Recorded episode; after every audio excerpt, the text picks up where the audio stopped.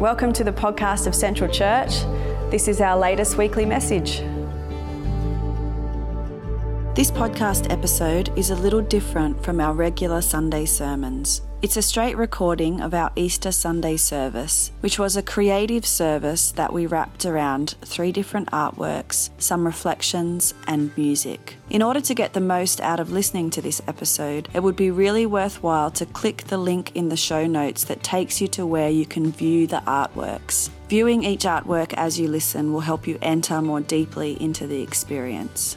We have also kept the recording of the music that Chris played during the service in this podcast, although we know that the quality is not so good. We just felt that you, the listener, would appreciate having that musical space to reflect a little more upon what God might be doing in your own heart as you listen. So, for those musos out there and people who love great quality audio, we know this isn't up to standard, but we thought it was better to leave it in than to cut it out altogether. We hope you enjoy this and that you enjoy celebrating the resurrection as much as we did on this Sunday.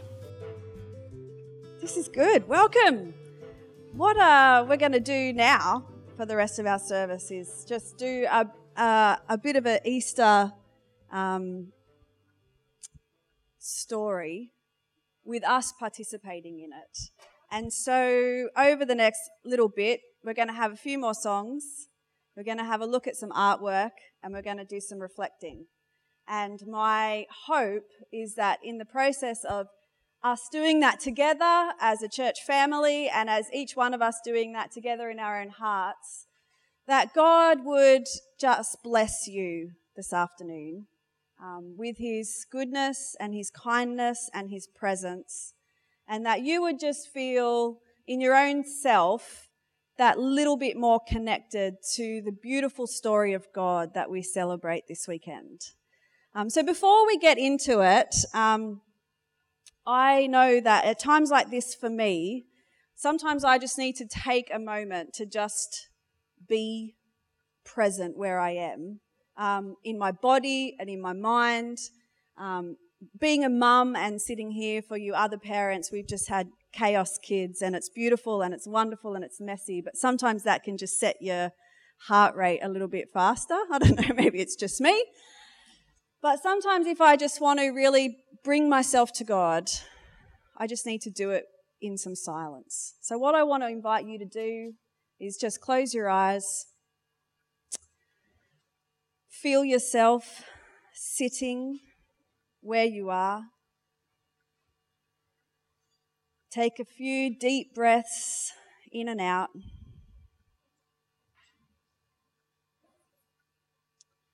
Let your lungs fill with the breath of God.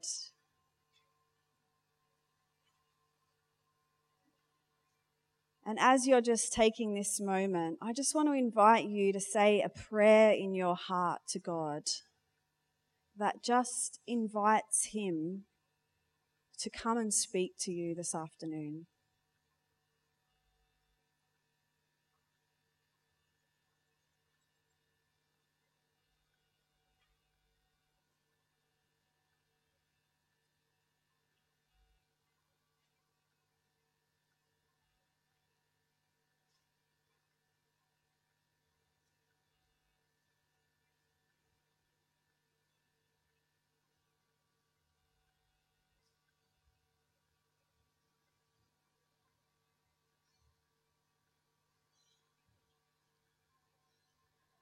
Loving God, we just bring ourselves to you. We bring ourselves as we are, not as we think we should be. And we just say, Holy Spirit, that we welcome your voice and we welcome your guidance to our life this afternoon.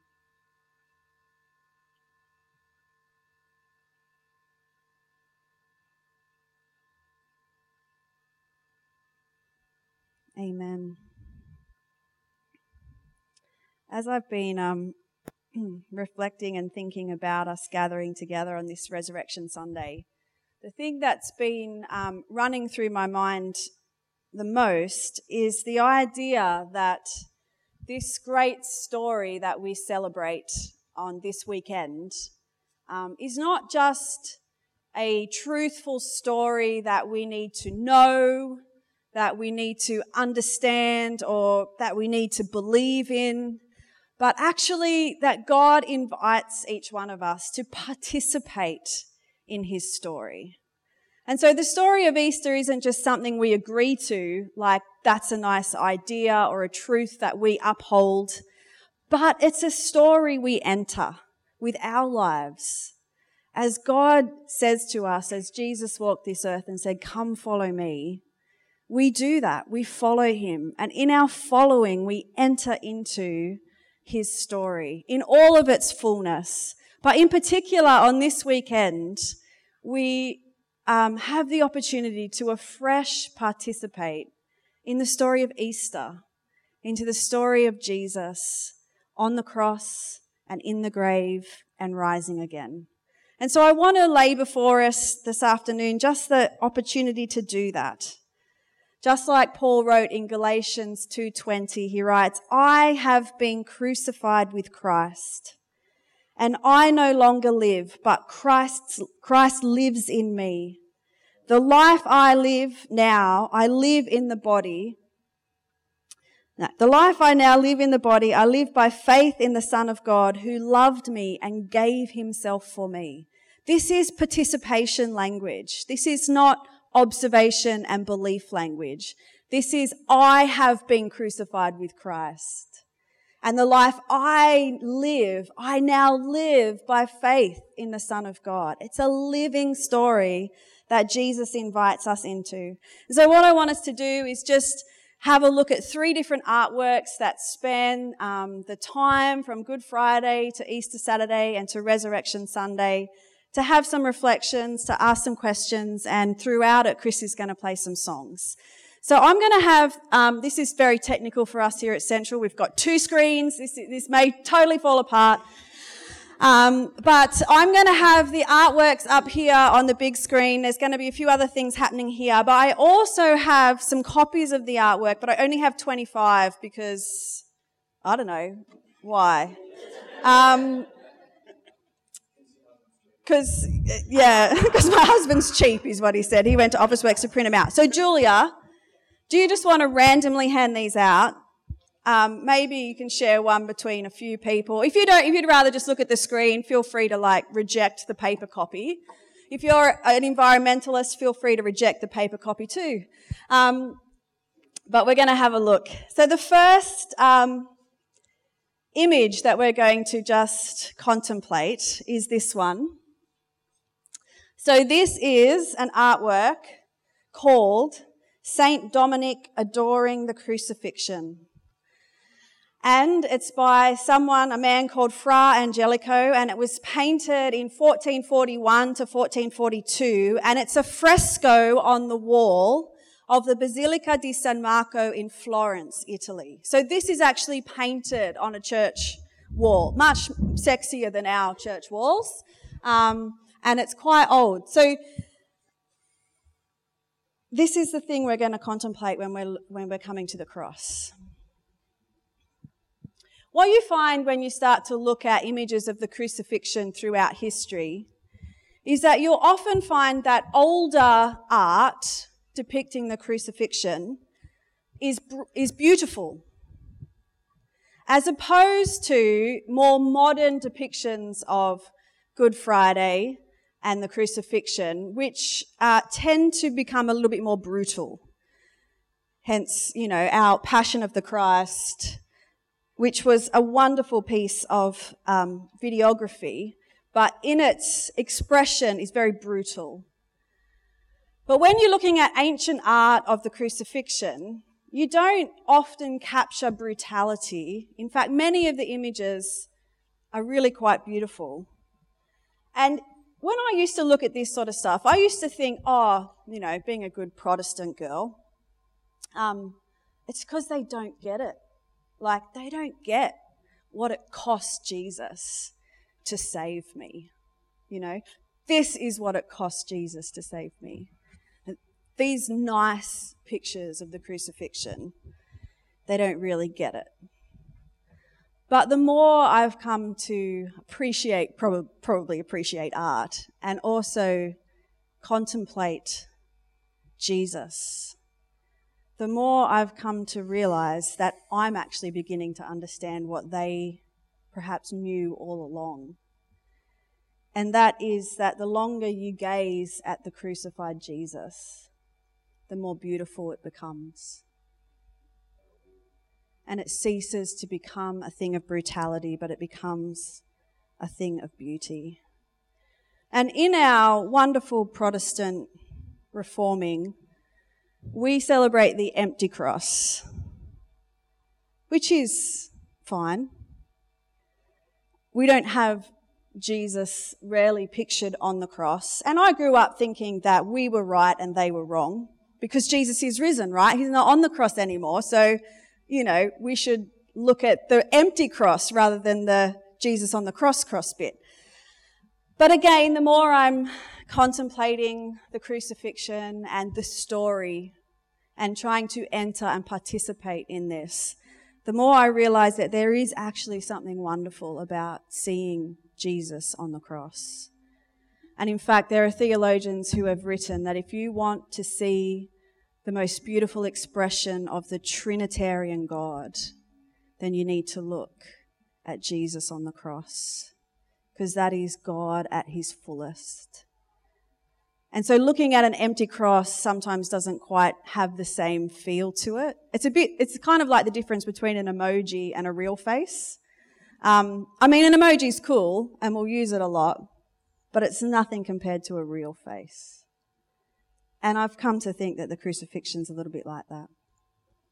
Brad Jersak says this We can think of the crucifixion as what we did to Jesus, the sin of torturing and murdering God's Son.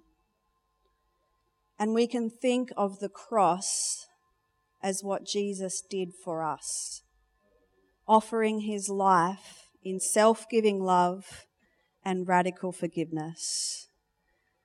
And so when we gaze at the crucified Jesus, we see in what's painted so beautifully in these artworks that God takes brutality and makes it beautiful. He takes horror and makes it holy. He turns ugliness into glory, both in us and in the world. That is what we get to reflect on when we reflect on these quite beautiful images of Jesus. Richard Rohr says this Once the killing of God becomes the redemption of the world, then forevermore the very worst things have the power to become the very best things. This is the truth of the crucifixion. This is the truth of the cross. That what we did to Jesus when we crucified him, God turns into his glorious, beautiful work on the cross. And he takes what was ugly and makes it beautiful. And that's the business that God is in. In our world, in your heart, in our lives, in our church, in our suburbs, that he turns ugliness into beauty. And I think this is what Fra Angelico is capturing in this beautiful fresco. So if we just have a look at it, I feel like when you look at this, there's something so simple about this picture. It's, it's almost, you could say, really elegant. And of course, it's painted on the wall of a church, so it's, it's much bigger than even what we're seeing up, up on that screen. If you can look closely and if you can see it on, on, your printed copy, and actually there's a spare, so if anyone was like burning to have one, this is your opportunity. Um, there is a bit of blood um, in this painting, but not gory amounts. I love in this the billowing cloth around Jesus's loins, I guess you could call it. It's, it's almost like he's caught in a gentle breeze. and that white cloth against the deep midnight blue of the background is beautiful. And we have Saint Dominic on his knees, embracing the wood of the cross in like a beautiful expression of humility. And in this painting, Fra Angelico, like, he's painted St. Dominic's head as even lower than the feet of Jesus. Just a beautiful picture of humility. That even, you know, out the crown of our head kneeling at the cross is lower than the lowest part of the crucified Jesus who is dying. And while St. Dominic's sort of embracing the wood of the cross, to me, when I look at this and when I've spent some time just contemplating this artwork, for me, it's Jesus' arms that are in the biggest embrace in this picture. It's in the way that the painter has captured the, the held out hands of Jesus. It's like he is there with a wide enough outstretched embrace to encompass the entire world. And so we have St. Dominic kneeling and embracing the thin wood of the cross. But we have this picture of Jesus' arms stretched out far enough to embrace all of the cosmos. And so to me, it's the embrace of Jesus that's far wider in this picture. And the title of this is St. Dominic Adoring the Crucifixion. But if you ask me and you look at the faces, like the face of St. Dominic is sort of like looking, but to me, it's the face of Jesus that is adoring. It is like it is Jesus who is adoring St. Dominic, not St. Dominic adoring Jesus. I mean, you could argue that Jesus is dead in that scene and his head's flopped down. But there's something about the way the tilt, the tilt of his head, the downcast look of his eyes that make me think it's Jesus adoring Saint Dominic kneeling at the foot of the cross, not the other way around. And when I look at that, I think, Jesus, you're utterly beautiful. And I want to be the one caught up kneeling at the foot of the cross, being gazed at like that by Jesus. I want to be caught in that embrace. And so, my first invitation to you this afternoon is I want to ask you this what is something ugly, brutal, awful in you, or that you see in this world that you feel most connected to today? So, really, this is a question for you where you're at in your own life, in your own heart, as you sit in this chair today.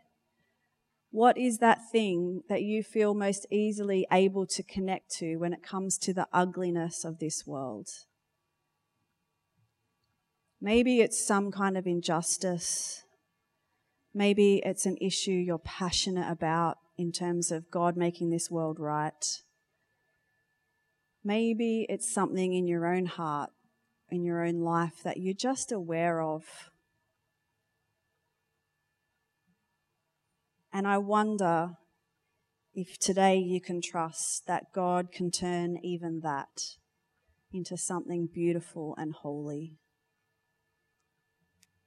That you can connect with our crucified Lord and trust Him that He takes ugly things and makes them beautiful, both in our own lives and in this world. And so, as Chris plays this song for us, I just want you to sit and I want you to pray.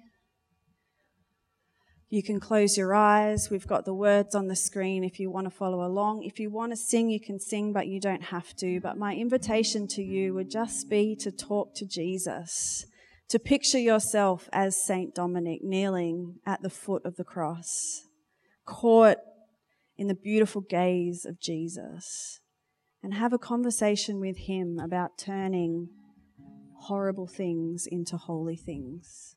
Can we do that? Thanks, Chris.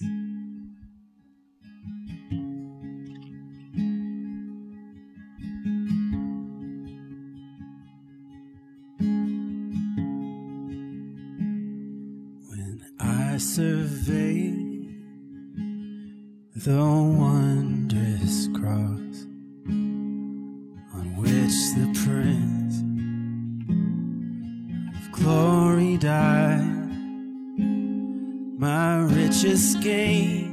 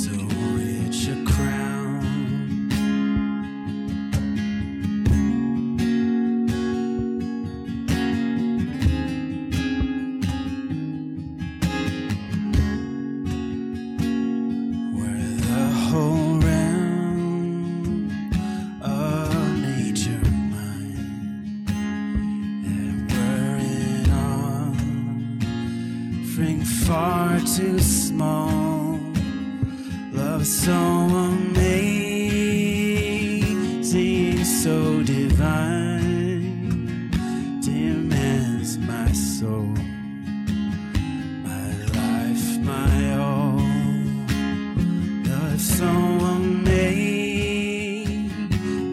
so divine, demands my soul, my life, my all.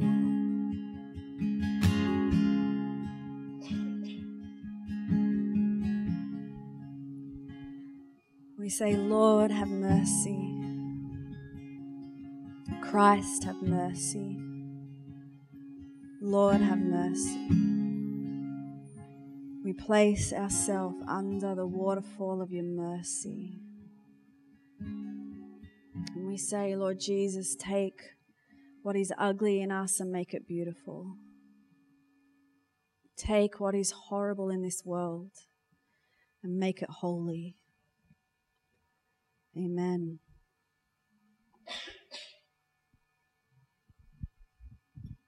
Okay. Can I get someone to get me a drink of water? I'm going to like. Oh, thanks, Michael. Next um, artwork for us to look at is um, this one The Lamentation over the Dead Christ by Andrea Mantegna, about 1480. Thank you.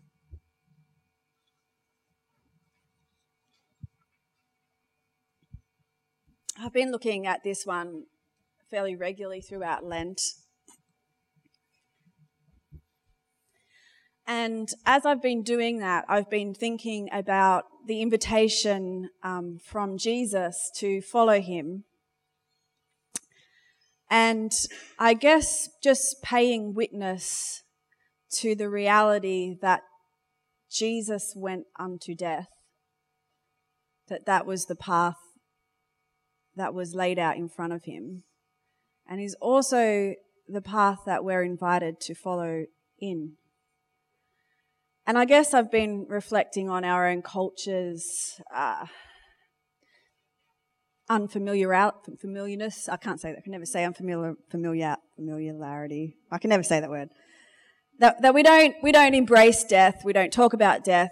We don't uh, see death. We don't witness it. We close it off. And so, death is more unusual for us. And so, I invite you to look at the dead Jesus and to contemplate death for a minute. Kallistos Ware writes We should not say that Christ has suffered instead of us, but rather that he has suffered on our behalf. The Son of God suffered unto death, not that we might be exempt from suffering, but that our suffering might be like his. Christ offers us not a way round suffering, but a way through it. Not substitution, but saving companionship. And I re- re- reading that was reminded of my most hated and most loved um, analogy by a theologian I've read, uh, Robert Farrar Capon, who says that the story of the gospel, the four gospels that we read in our Bible, the story of the four gospels is essentially a story that goes like this There is a drowning girl in the ocean, and Jesus comes and stands on the beach along with everyone else who's watching this girl struggle in the ocean and he swims out to her. But instead of saving her and doing the cross chest carry and bringing her back into shore, he simply stays with her and dies with her. And three days later, he appears to those waiting on the beach and says, Don't worry, I've got this. which is as, your face is my, my face when I first read that. And I was like horrified that this man would write such a thing. Because for me, the salvation, victory, gospel message was the one I already always was told.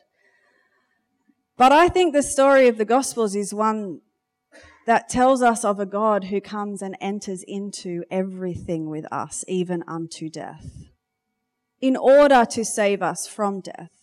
But he doesn't it's not immunity from death, it's saving companionship in death and the faith and the hope and the trust that He's got this.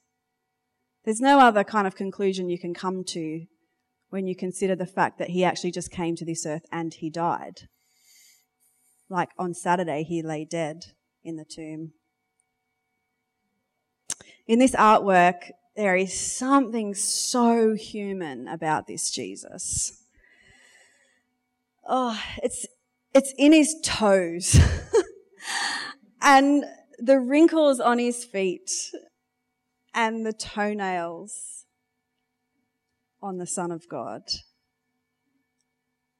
It's in the tilt of his head and the fact that if you look close enough, you can see his nipples. Which, you know, that artist just, you know, could have thought I could just not have the nipples on Jesus, but no, he, he, and they're like, they're there. Can you see them? They're broken out. Anyway, there's something very human about this picture. There is a lifelessness to this picture. And for me, it's in the fingers. It's in the way that it looks like someone has picked up the body of the dead Christ and carried it and placed it on that stone cold slab of marble. And as the hand and the fingers fell, it was left there. Like, it, this isn't like the I'm asleep picture. This is the like I'm dead picture.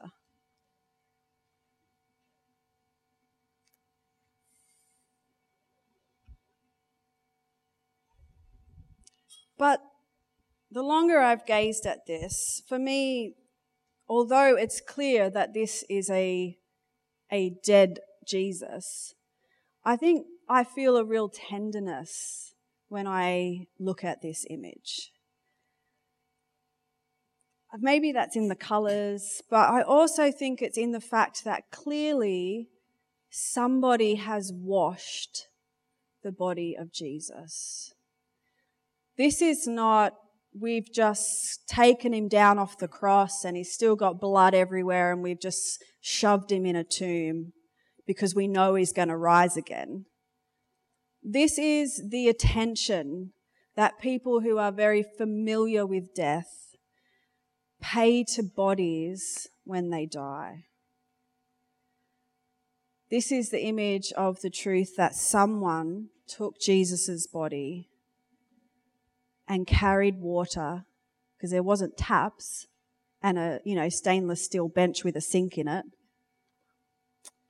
but carried water long distances and bathed God and cleaned his wounds. And if you look closely in the far corner, there is a jar where presumably they've kept the oil and the spices and they have rubbed that oil into the cold flesh of God to anoint him in death. And there is something for me so tender and beautiful and confronting about that. When I think, could I do that? Could I do that to Jesus if he disappointed me? Could I do that to him if I thought that he was the answer, but clearly he wasn't? Could I love him like that when my heart was broken? Could I? I don't know, but somebody did. And in the Gospel of John, it talks about Joseph of Arimathea and Nicodemus taking the body men who had probably quietly followed this would be Messiah, who anoint him and wrap him and place him in the tomb. It feels like death in this picture is dignified and honorable. And that God, the creator of the universe, has embraced it and is present to it and is held by it. And then there's the women who are painted so old, like this loss has aged them immensely.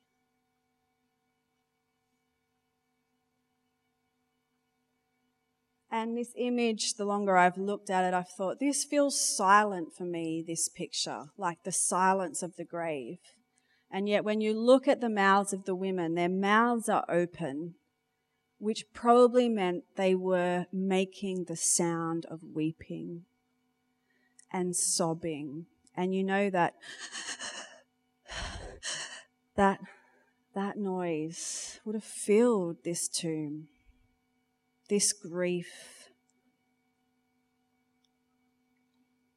And the name of this painting is so final the lamentation over the dead Christ. Like there's no zhuzhing up the, oh, he's just in between, you know? This is like the reality of the finality of the death of Jesus in the tomb on the Saturday. And I think, you know, of most of the expressions of art or even just in my own thinking when I imagine this story, most of the time I either imagine Jesus like dying, he's like dying, he's like in the process of dying on the cross, or, you know, he's risen again already. And I kind of tend to skip over the in between part. Or if I do imagine it, or if I have seen it depicted, it's almost like it's just there's the tomb with the stone in front of it. You know, like maybe he's in there, maybe he's not, but we're not really sure and we're not looking at him and we're paying him no attention and possibly he's somewhere in the underworld doing business, but we're not really sure what was going on. Do you know what I mean? That's, that's, that's the kind of, I don't, I don't, I don't picture that.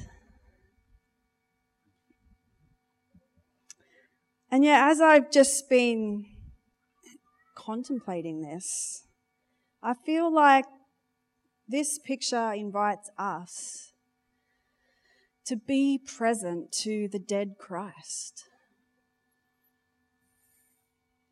Do we even follow him here? Do we go that far? Or perhaps we should say, does he even follow us there?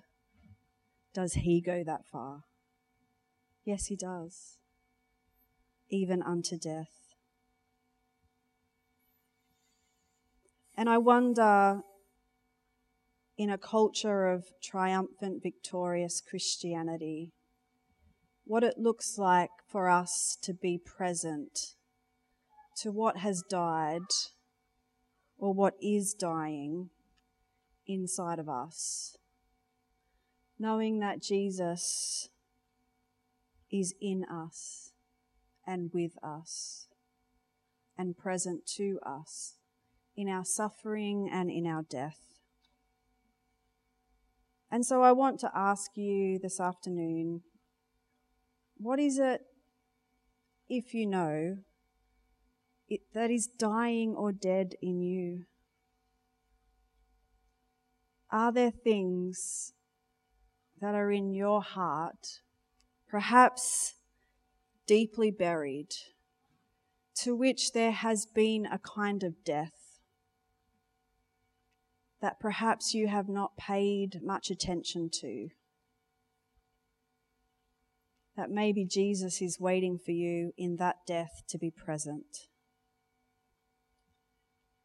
I think for many of us, and I don't know everyone's story, but I think for many of us, some of the death we experience, some of the grief, the sadness, the loss, it's often around the thought of, like, I didn't think life would be like this. I didn't think this is the way it was going to turn out. And when we say those words out loud, it's like acknowledging that something has died or is dying inside of us, even if it's just our own expectations. Things like, I thought I would be married by now. I thought I'd still be married right now. I did not expect marriage to be this hard. I thought I'd just fall pregnant. I didn't think I'd bury a child, that I'd bleed out a child. I didn't expect that. I didn't expect parenting to be this hard. I didn't think my child would grow up to be like this, to do this, to say this, whatever. I didn't imagine this, fill in the blank, in my life. I didn't imagine illness like this. I didn't imagine cancer like this. I didn't imagine pain in my body. I didn't imagine anxiety. I didn't imagine trauma would come my way. I didn't imagine this loss, this grief, this addiction, this wrestle, like those things, those very real things in our lives, those things that feel like death, those things that make our life feel like we're lying on a cold marble slab and we wonder, where is God? And God is lying on that cold marble slab with you in solidarity, in companionship. You do not die alone present even unto death.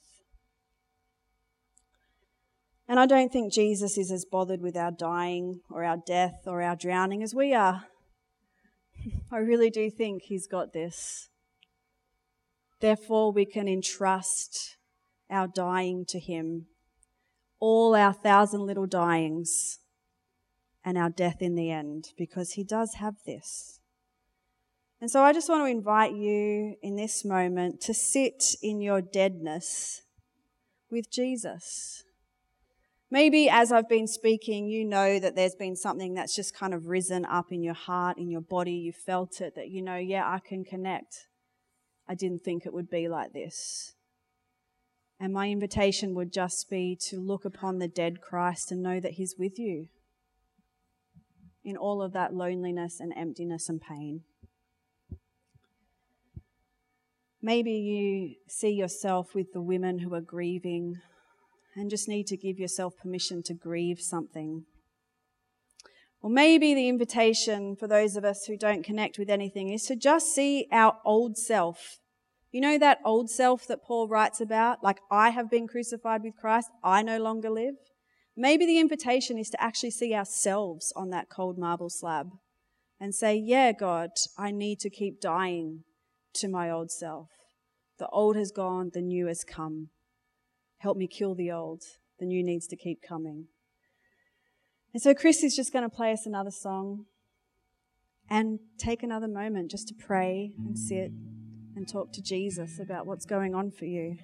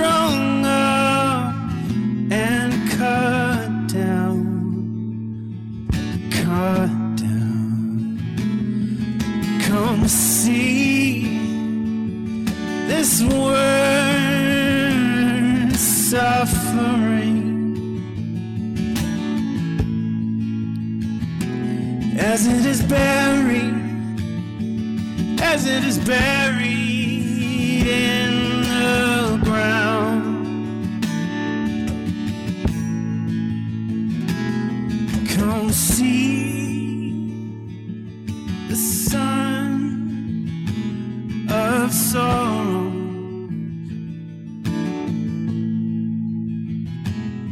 Our hope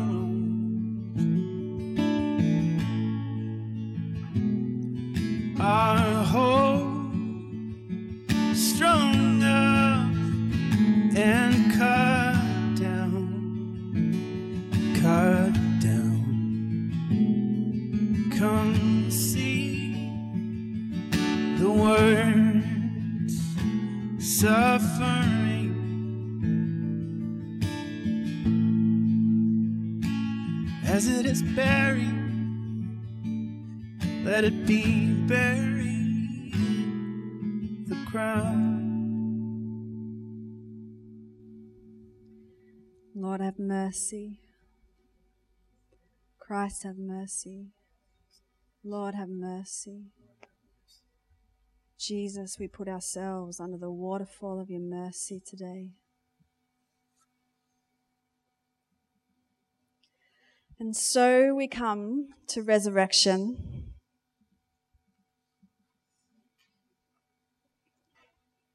On the third day. And I have the Orthodox icon of the resurrection. When you know the grave in you can become a temple in you, you clear your throat, find your voice, and tell anyone who will listen love is on his feet again. This is the resurrection. I'm not sure who painted this one. Maybe someone called Nicolaj. Nicolaj? Nicolaj? It's an Orthodox icon. I love the colors in this the yellow, the gold. There is light blazing from Jesus. He's like the sun. This image is full of hope and joy. If you have a look up the top of this picture, it's like the mountains are divided. It is like saying this resurrection thing is not just about people. This is about all creation. It shakes the earth. And when the Son of God is on his feet again, all creation rends itself to him. And it is similar to the temple curtain being torn into. It is about creation and all groaning for the sons of God to be revealed. And so we have Jesus in this picture, and he's standing on two doors the doors to death. And they have been flung off their hinges, and they are shaped in the cross because the cross conquers death. And Jesus has people next to him on on, on Christ's right, which is our left, is that right? As you're looking at, yeah, yeah. They, you know, I mean, like, you, it's kind of hard to tell who these people are, but um, I'm told that these are members of Christ's family John the Baptist, King David, King Solomon. It's the lineage of Jesus on the right hand side of Jesus. And on the left, we have Abel, the first man to be unjustly murdered by his brother. And we have possibly Moses and Elijah and other faithful followers of God through the Old Testament. Now, this is an icon. Now, I grew up believing that icons were evil um, and they should be burned. I mean, no one actually said that to me, but that was the gist of, you know, my good Christian upbringing that such things like this were not proper and not biblical and shouldn't be looked at. And yet, when you understand the history of icons and understand that they were the Bible to an illiterate population, you start to understand how smart these people were in teaching theology because they were communicating some of the most powerful truths of our scriptures to a group of people who could not read by painting them in beautiful form. And so I have come to love especially this. And I meant to bring, we have, we have this on wood, and I forgot to bring it. So Jesus is standing on the doors of death. Underneath, tied up, hands behind his back, bound and strung up, is death. And all surrounding death and under Jesus' feet in the black are locks and keys. Because Jesus has stolen the keys to the grave and the doors are flung open wide. And Jesus is holding the hands of two people and he is pulling them up out of the grave. They are Adam and they are Eve and they are the personification of humanity rising with the resurrected Christ. Jesus has descended into death and he has conquered death and he has tied death, death, up and he has broken down the doors and now life eternal even resides in the grave and all humanity is rising with the risen Jesus. It is like Jesus has become the gigantic magnet to which everything is being pulled into the orbit of a loving God, starting with Adam and Eve and leading the train of glory right through to us. This is the resurrection. Death came through a man. The resurrection also comes through a man. For in Adam all died, so in Christ all will be made alive. This is the good news of the resurrection. Death has been swallowed up in victory. A new day has dawned. Nothing is ever the same again because resurrection is the new state of life in our world today. The patriarch Athenagoras says this, the resurrection is not just the resuscitation of a body. It is the beginning of the transfiguration of the world. What began on that day thousands of years ago is continuing today. The uh, death is swallowed up and resurrection life is pouring forth. And we get to participate in it if we have the eyes to see. I read this quote this week resurrection has consequences. I love that. Because everywhere I go, I just hear that sin has consequences. How many times have you heard that sin has consequences? And look, fair call, it does. But there is a new state of being, which is resurrection has consequences. Much greater consequences than sin ever had. Because our Lord and King has conquered sin and death and has opened up a new way of life through which we now enter and live as sons and daughters of the King. Resurrection has consequences. Everywhere you go, in every small thing you do, you are ushering forth the resurrection life of Jesus in everything you touch. In every person you meet, in every plant that you grow, in every mountain that you climb, you are ushering in a new way of being as a son and a daughter of the King who worships God and honors Him with your life. This is resurrection. This is so good news. It is the beginning of God making everything new. The world is forever changed. There is always hope. Love is on his feet again and new life is breaking out everywhere. And can you trust that? Can you trust that in a world that often doesn't look like that's the case? Do you have faith that the Son of God risen from the dead has changed the state of the world? And that the future is now heading in a new direction, full of life and hope and love and holiness. And will you participate in that? We're going to drink champagne tonight. And so someone needs to start pouring it because, yeah, can several people start pouring the champagne? And, um, and there's non-alcoholic champagne. So,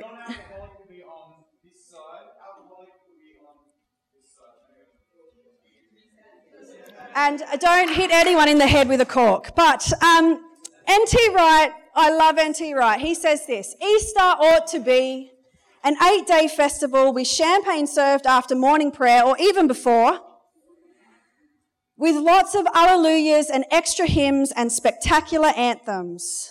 Is it any wonder that people find it hard to believe in the resurrection of Jesus if we don't throw our hats in the air? I mean, I mean, you know, you have a hat, but most people don't have a hat.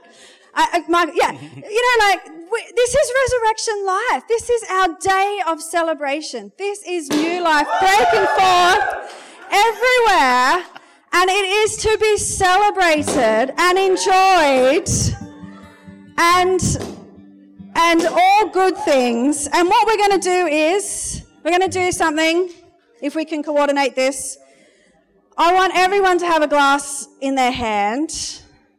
And I am going to read out an excerpt from John Chrysostom's Easter sermon, which was so good hundreds of years ago when he did it that it is read every Resurrection Sunday in the Orthodox Church, his sermon. So like, they just sort of think you cannot beat this guy's sermon, so they just repeat it every year. So I'm going to read an excerpt of it because honestly, if that doesn't get you on your feet and a little bit of joy rising in your heart, I don't know what will. So we're going uh, we're to we're to grab a drink. I'm going to read this out while we're standing and then we're going to sing one last song. And we're going to just enter into resurrection life. And I would like you to just bring your hope, bring your desire for joy, bring your need for love to be on his feet again in your life, and sing and believe and hope and trust with all of us that God is good and that He's got this and that it will be okay in the end. And we can get caught up in the story, and it's a story worth getting caught up in. So, what? Non-alcoholic, alcohol? Are these alcoholic? These are alcoholic. Yep. Who wants alcohol? yeah, you can deliver some. Oh, come and get them. I've got who? What? Alcohol? Non-alcoholic. You want some? Yeah. Okay, while they're just pouring the last um, little bit, let me just give you a tiny bit of context for this short, short Easter speech that I'm going to read out. So it, it was St. John Chrysostom in the Orthodox Church. Of course, all the people listening to this would have participated in Lent. So they would have been fasting for a period of 40 days. And it's a serious thing in, uh, to, to sacrifice, to enter into and participate in like the suffering of Jesus through the giving up of food and other things. And so he's talking a lot about, I suppose, the concept that some of these people here have, some of these people maybe in our midst, some have fasted and done that faithfully from day one, and other people have been a little bit slack and haven't actually fasted much at all and he's talking to them about all of that. I just feel like I need some. So, brilliant. Okay, are we good? All right. I feel like you need to be on your feet for this, so maybe stand.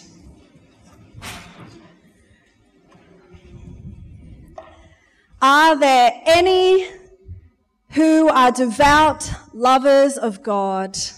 Let them enjoy this beautiful, bright festival. Are there any who are grateful servants? Let them rejoice and enter into the joy of their Lord.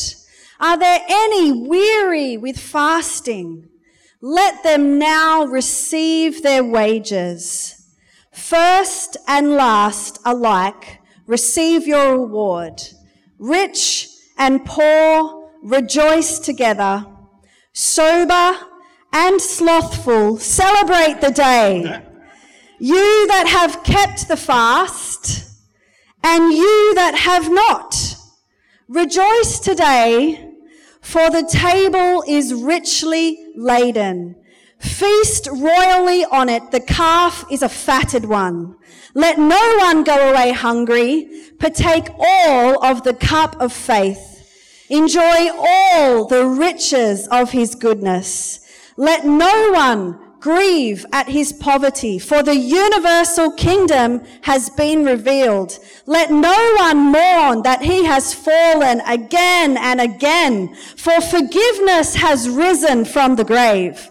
Let no one fear death, for the death of our Savior has set us free. He has destroyed it by enduring it. He destroyed hell when he descended into it. He put it into an uproar even as it tasted of his flesh. Isaiah foretold this when he said, You, O hell, have been troubled by encountering him below. Hell was in an uproar because it was done away with. It was in an uproar because it has been mocked. It was in an uproar for it is destroyed. It is in an uproar for it is annihilated. It is in an uproar for now it has been made captive. Hell took a body and discovered God.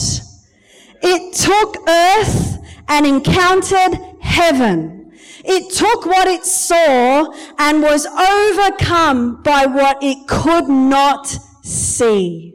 O death, where is thy sting?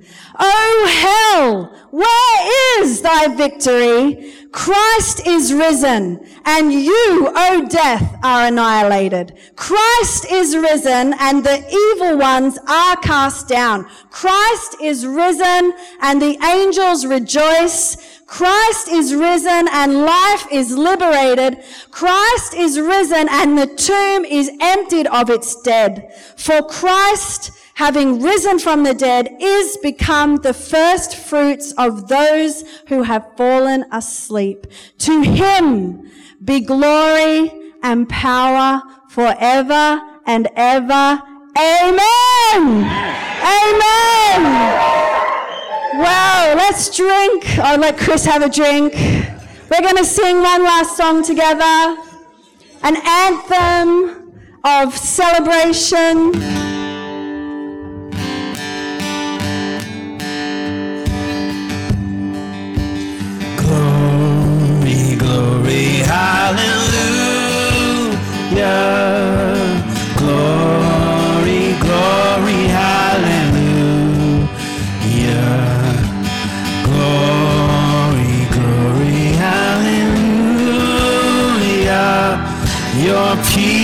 Will make us one. Glory, glory, glory, hallelujah.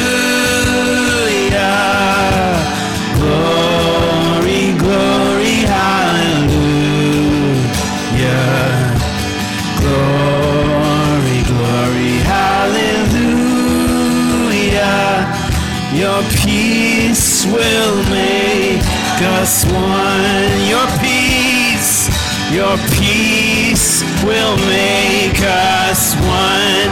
His peace, his peace will make us one. Your peace will make us one. Your peace will make us one. Your peace will make us one. Amen. God, we thank you. You are good. You are good. You are very good.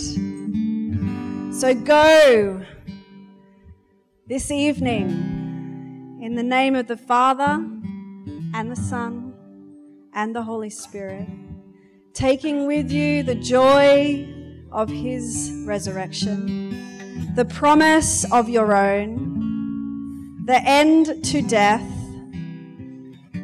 and life everlasting. May this week be one filled with peace and love and joy and the scent of resurrected life all around you. Amen. Amen. Bless you all.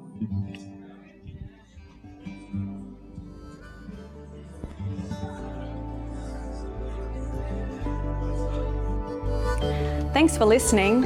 If you want to check out more about Central, visit us at centralchurch.org.au. Music by Chris D'Souza, a beloved member of Central.